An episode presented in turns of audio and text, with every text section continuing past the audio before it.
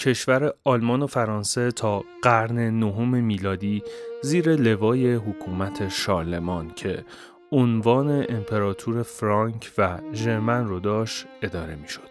بعد از مرگ شارلمان متصرفاتش تقسیم شد بین نواده‌هاش و کشورهای آلمان، فرانسه و ایتالیا تشکیل شدند. اما این وسط دو تا کشور آلمان و فرانسه همیشه بر سر تصرف مناطق الزاس لورینگن با هم اختلاف داشتن تا اینکه تو قرن بیستم در قالب اتحاد مثلث و اتفاق مثلث روبروی همدیگه قرار گرفتن.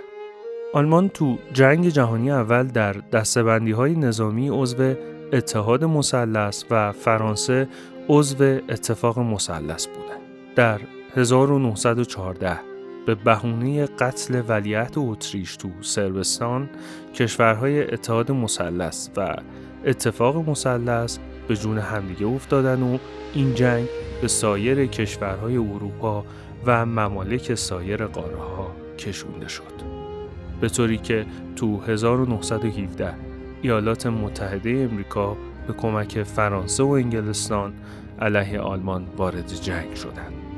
سال هزار و نهصد و هجده آلمان تو این جنگ شکست خورد و طبق قرارداد ورسای که تو ژانویه هزار و نهصد و نوزده بین فاتحان و مغلوبان به امضا رسید، آلمان شکست خورده مجبور به قبول همه نوع تحمیلات از جمله دادن غرامت شد. کینز، اقتصاددان بزرگ انگلیسی، صلح ورسای رو صلح کارتاژ نامید چون به عقیده اون تحمیلات رومی ها بر کارتاژ باعث نابودی کارتاژی ها شد. دولت های فاتح مثل فرانسه و انگلستان بخش هایی از خاک آلمان رو جدا کردند و به تصرف خودشون درآوردن. این موضوع به حدی ظالمانه بود که مارشال فوش، فرمانده کل قوای متفقین و قهرمان جنگ جهانی اول که باعث پیروزی فرانسه شده بود، به این موضوع اعتراف کرد که معاهده ورسای یک متراکه بیست ساله است و یک صلح دائم و مستمر نیست. گفته مارشال فوش بسیار صحیح بود چون درست بیست سال بعد آلمان به بهانه تسخیر دانزیک و دالان اون منطقه در سال هزار و نهصد و سی و نه به لهستان حمله کرد و جنگ جهانی دوم شروع شد.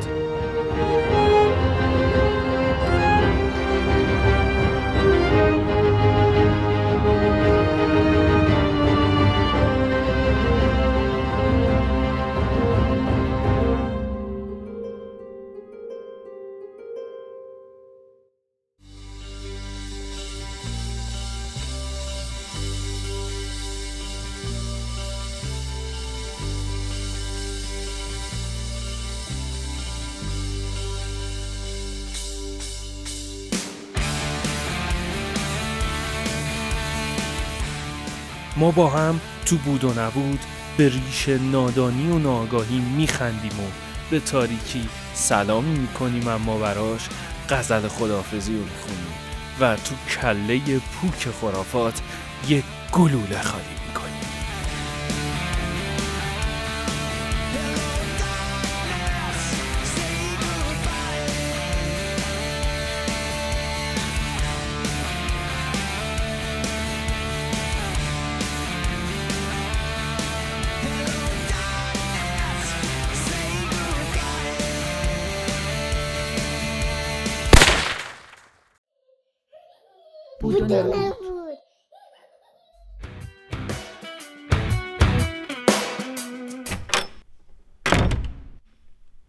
بعد از جنگ جهانی اول تو فرانسه خیلی از ژنرال ها این باور رو داشتن که پایان جنگ در واقع یک توقف قبل از شروع جنگ دیگه ایه. اونا میخواستن مطمئن بشن دفعه بعد که آلمان جنگ رو شروع میکنه آماده هستن و دیگه هیچ وقت مورد تهاجم آلمان ها قرار نمیگیرن. برای همینم یه سری استحکامات دفاعی ایجاد کردن که معتقد بودن غیر قابل نفوذه.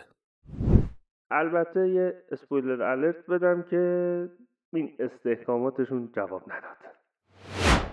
بله، درباره خط ماژینو، چرایی ساختش و چرایی شکستش تو این قسمت با من همسفر باشین.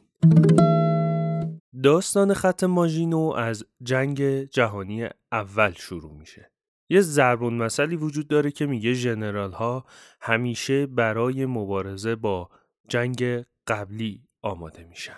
اینم به این دلیله که سربازایی که تو یک جنگ شرکت کردن سالها بعد تو زمان وقوع جنگ بعدی رهبران اون جنگ میشن و همه چیزایی که میدونن و تمام تجربیاتشون رو جنگ‌های قبلی براشون ساخته و به وجود آورده و این دقیقاً همونیه که جهانبینی اونها رو شکل میده. مثلا همین موضوع رو میتونیم توی روزهای اولیه جنگ جهانی اول ببینیم، یعنی زمانی که خط تهاجمی ارتش‌ها و سپاه‌ها رو اون موقع سوار نظام سوار بر اسب تشکیل میدادن و نیازی به گفتنم نیستش که این سواره ها در برابر مسلسل ها همچین خیلی خوب هم عمل نمی کردن و موثر نبودن و همشون یه جورایی شتک می شدن دیگه. جنگ جهانی اول به ویژه تو جبهه غربی به یک جنگ به شدت دفاعی تبدیل شده بود. سنگرهایی رو توی خط مقدم می شد دید که صدها کیلومتر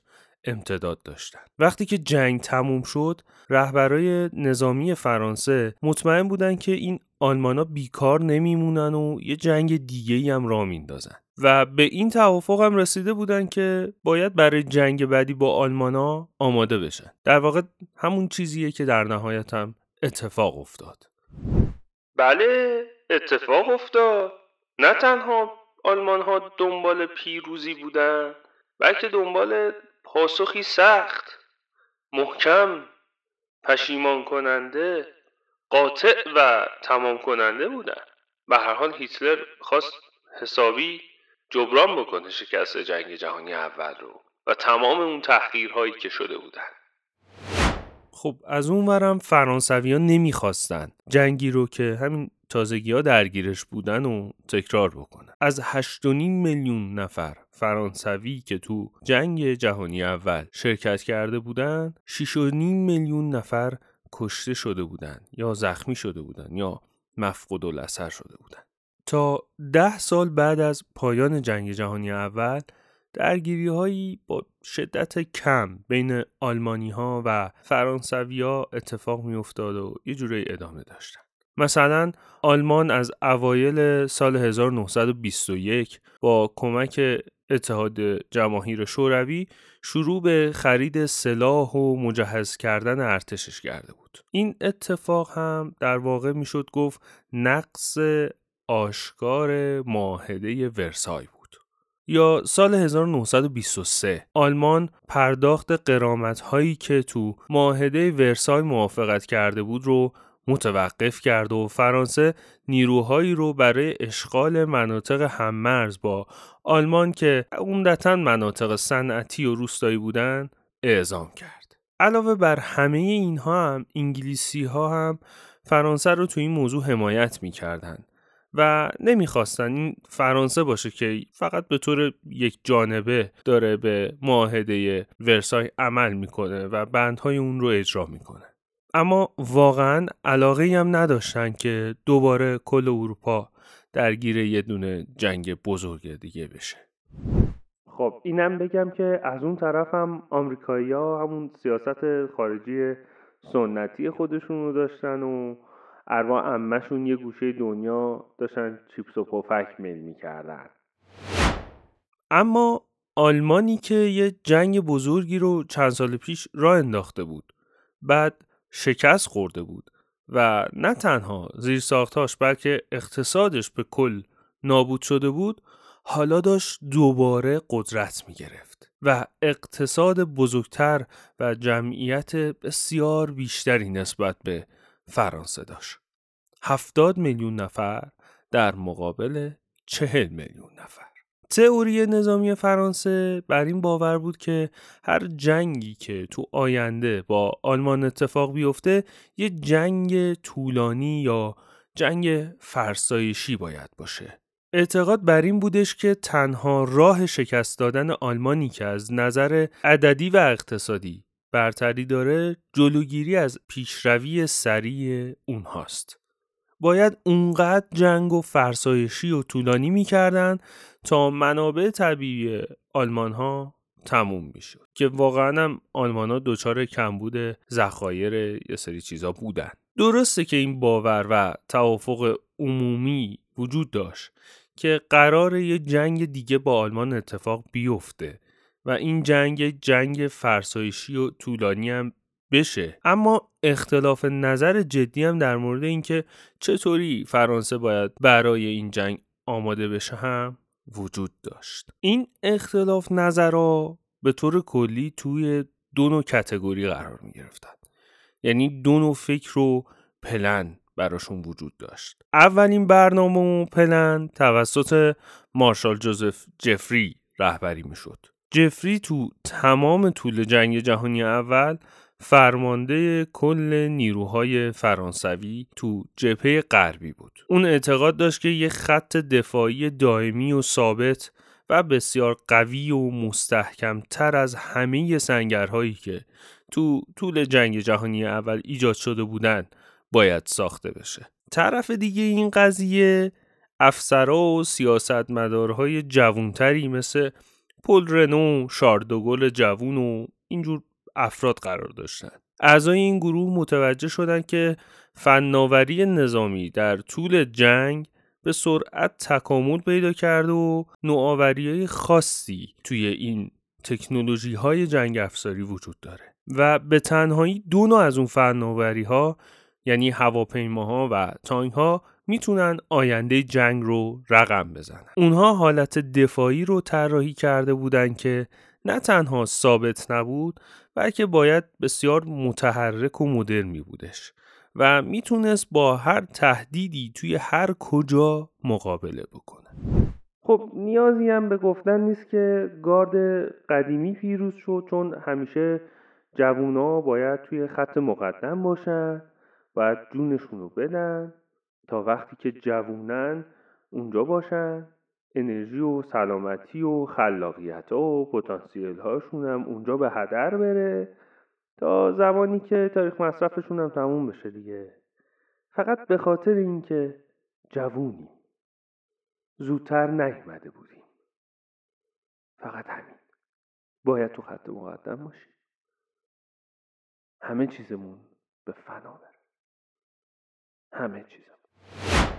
جفری مارشال اومد سعی کرد با لابیگری افراد زیادی متقاعد بکنه. یکی از اون افراد فیلیپ پتین بود که نفوذ زیادی داشت، اما شخصی که از این ایده دفاع کرد و تونست اون رو به واقعیت تبدیل بکنه وزیر جنگ فرانسه آندره ماژینو بود. ماژینو تونست تو سال هزار و نهصد و بیست و شش یک قانونی رو ارائه بکنه و تصویب بکنه که بودجه دفاعی و در واقع بودجه این پروژه تأمین بشه. بعد از لابیگری های سنگین اون موفق شد سه ممیز سه دهم میلیارد فرانک رو تأمین بکنه. این طرح با دویست و هفتاد و چهار رأی موافق و بیست و شش رأی مخالف به تصویب رسید. ارزش سه ممیز سه دهم میلیارد فرانک این موقع ها در واقع یه چیزایی میشه معادل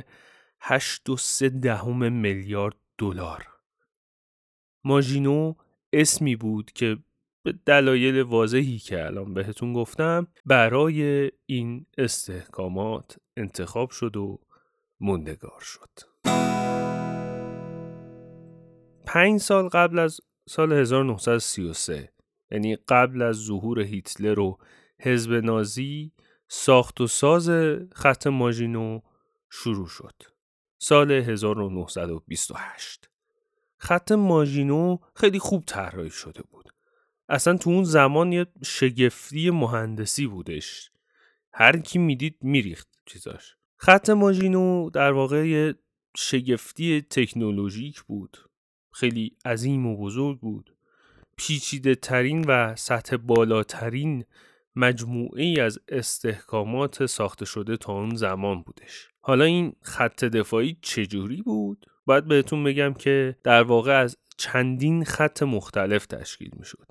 هر کدومشون هم یه سری اهداف متفاوتی رو دنبال می کردن. در واقع اولین خط این استحکامات سنگرهای مقاومی توی گذرگاه‌های مرزی بودن. کارشون هم این بود که بیان یه اخطاردهی اولیه بکنن نسبت به اون حمله‌ای که اتفاق افتاده و تانک‌هایی که دارن به خط نزدیک میشن و میخوان از مرز رد بشن سرعتشون رو به شدت کند بکن. در واقع این خط توانایی کارگزاری مواد منفجره و موانع زیادی رو داشت، اما فقط برای کاهش سرعت نیروهایی که حمله کردن طراحی شده بود، نه توقفش. حدود پنج کیلومتر اون طرفتر از مرزا یه سری خونه‌های بلوکی با اسلحه‌های ضد تانک وجود داشتن و به جز اون یک سری موانع فلزی ضد تانک هم وجود داشتن که دوباره فقط برای کند کردن حمله طراحی شده بودن، نه توقفشون. اما خط دفاعی اصلی توی ده کیلومتری از مرز قرار داشت. این قسمت اصلی یه مجموعه ای از دژهای بزرگ و کوچیک بودش. این دژها از فولاد و بتون ساخته شده بودن و زیر زمین مدفون شده بودن. صد و چهل و دو تا دژ تو سراسر مرز فرانسه و آلمان پراکنده شده بودن. ساختار و معماریشون هم بسیار متفاوت با سنگرهای گلی و دژهای ساخته شده تو جنگ جهانی اول بودن.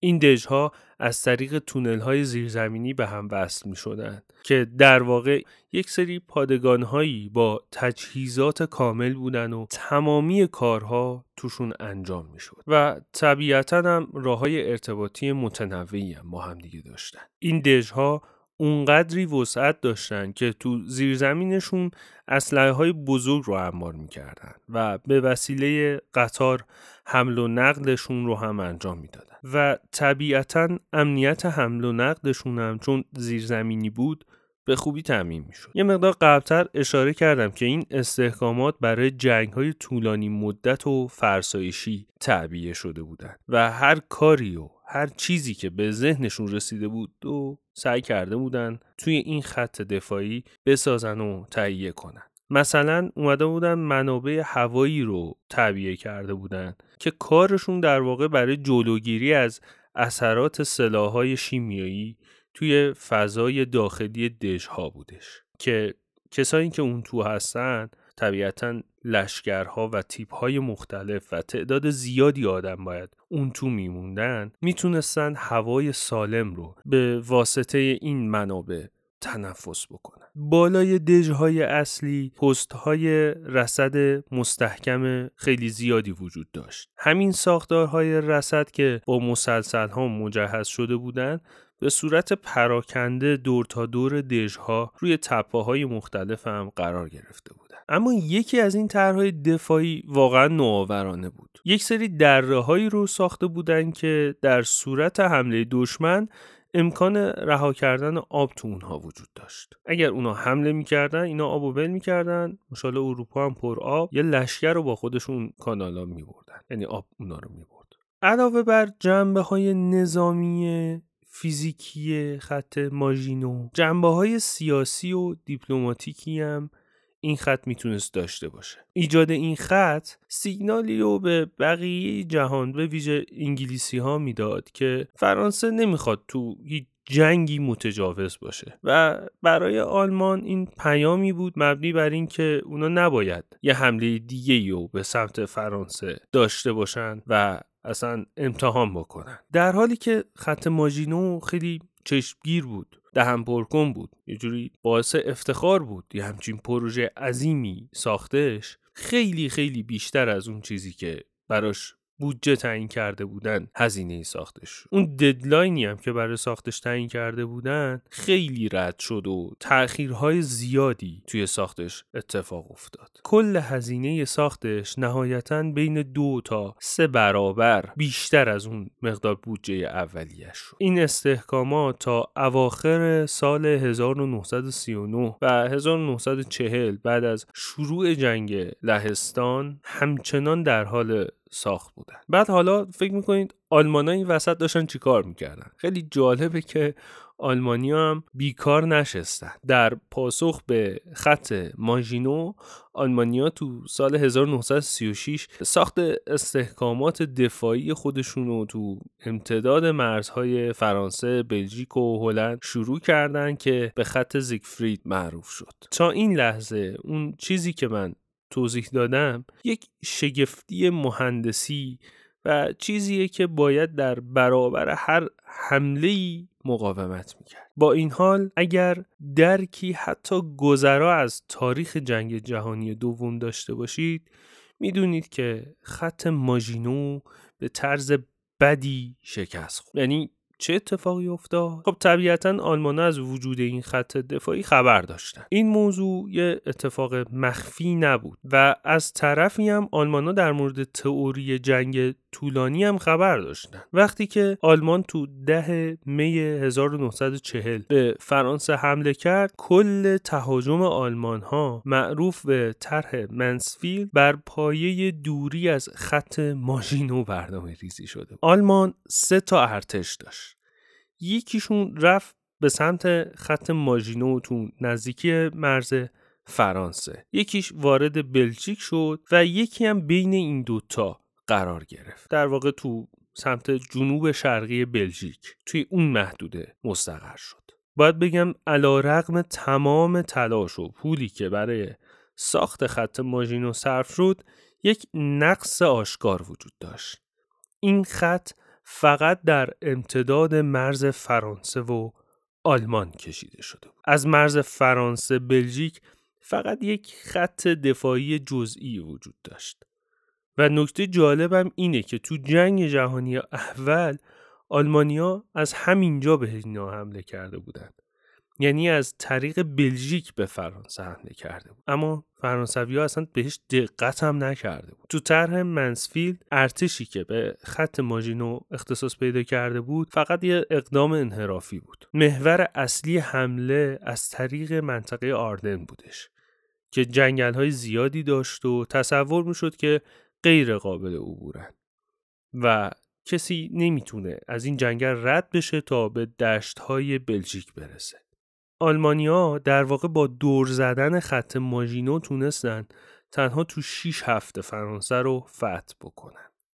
سرعتی که نه تنها فرانسوی‌ها بلکه خود آلمانی‌ها رو هم شوکه کرده بود. آقا جوری با سرعت بود فتح فرانسه که نه تنها فرانسوی‌ها بلکه خود آلمانم کرک و پر و پشمشون ریخته بود. باورشون نمیشد فرانسه را انقدر راحت و سریع بگیرن. اما آلمانی‌ها خط ماژینو رو به طور کامل دور نزدن.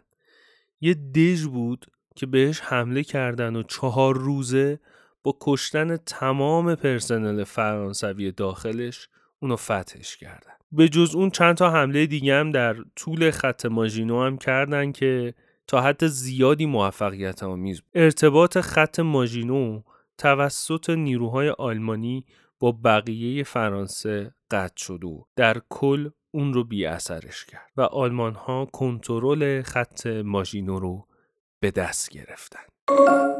وقتی که متفقین سال هزار و نهصد و چهل و چهار به فرانسه حمله کردن، اونا هم تا حد زیادی اصلا این خط رو نادیده گرفتن. اما شکست خط ماژینو صرفاً یه شکست بزرگ تو برنامه ریزی و تاکتیک های نظامی نبود. خط ماژینو به طور عمده بزرگترین هزینه در بودجه نظامی فرانسه بود. این واقعیت که اونها هزینه های زیادی صرف کردن فقط اوضاع رو بدتر میکرد. تمام پولی که تو خط ماژینو خرج شد پولی بود که میتونست برای ساخت تانک و هواپیماهایی هزینه بشه که قادر به جنگیدن تو یک جنگ مدرن باشن. اونها میتونستن ارتشی برای رقابت با ارتش آلمان بسازن، اما در عوض همه چیز رو صرف ساخت یک خط دفاعی ثابت کردن. نکته قابل توجه اینجاست، حمله‌ای که بیست سال براش وقت گذاشته بودن و منتظرش بودن زمانی رخ داد که پنجاه و دو درصد از ارتش فرانسه تو خط ماژینو محبوس شده بودن و نمیتونستن به هیچ حمله‌ای پاسخ مناسب بدن. میشه گفت که خط ماژینو بیشتر به فرانسه آسیب رسون تا اینکه ازش محافظت بکنه.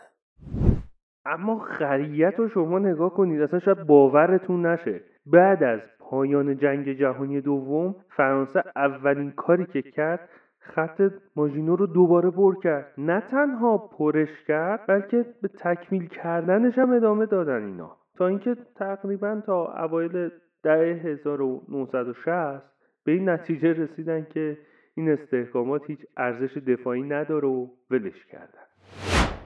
یه مدت خط ماژینو به امون خدا رها شد و بعد از یه مدت بخشای زیادیش رو به بخش خصوصی فروختن و بعضی از اون دژها رو هم تبدیل به موزه کردن. و جالبه که بدونین اون همه هزینه و بودجه نظامی به اسم دفاع الان کاربردش فروش شراب و کشت قارچه.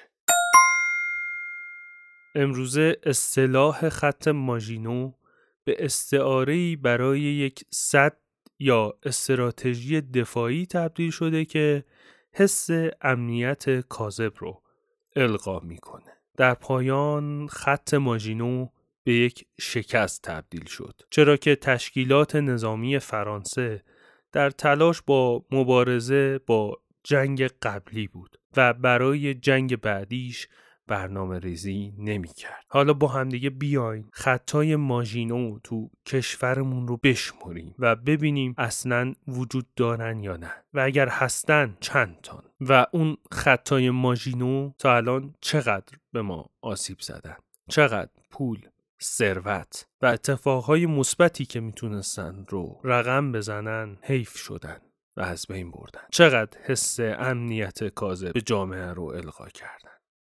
یه مقدار بیشتر به اینا فکر کنیم.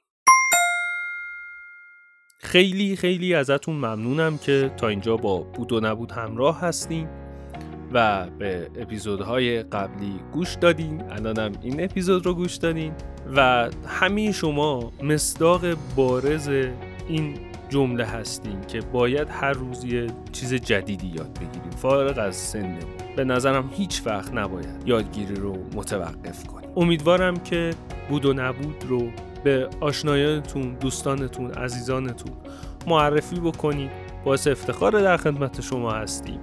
همچنان منتظر مشارکت شما توی اپیزودهای میانیمون هستیم. تجربتون، اتفاقهای مثبتتون، آن چیزی که فکر میکنید برای دیگران میتونه مفید باشه رو بیاین شیر بکنید با دیگران و اونها هم از شما این سود رو ببرن. با صدای خودتون، با لحن خودتون، بدون هیچ هزینه‌ای، بدون هیچ دغدغه‌ای، کافیه فقط یک صدایی رو ضبط بکنید که دارید توش از یک چیز مفید صحبت میکنید. برای من میفرستید، ما هم ادیتش میکنیم و در نهایت اگر مایل باشید با نام خودتون یا نامی مستعار برای دیگران شیرش میکنید. منتظرتون هستم. با بود و نبود همچنان همراه باشید. حتما نظراتتون رو به من انتقال بدید. پیج اینستاگرام بود و نبود رو فالو داشته باشید، اونجا بیشتر میتونیم با هم دیگه گپ بزنیم. روز و روزگار بهتون خوش باشه. دمتون گرم.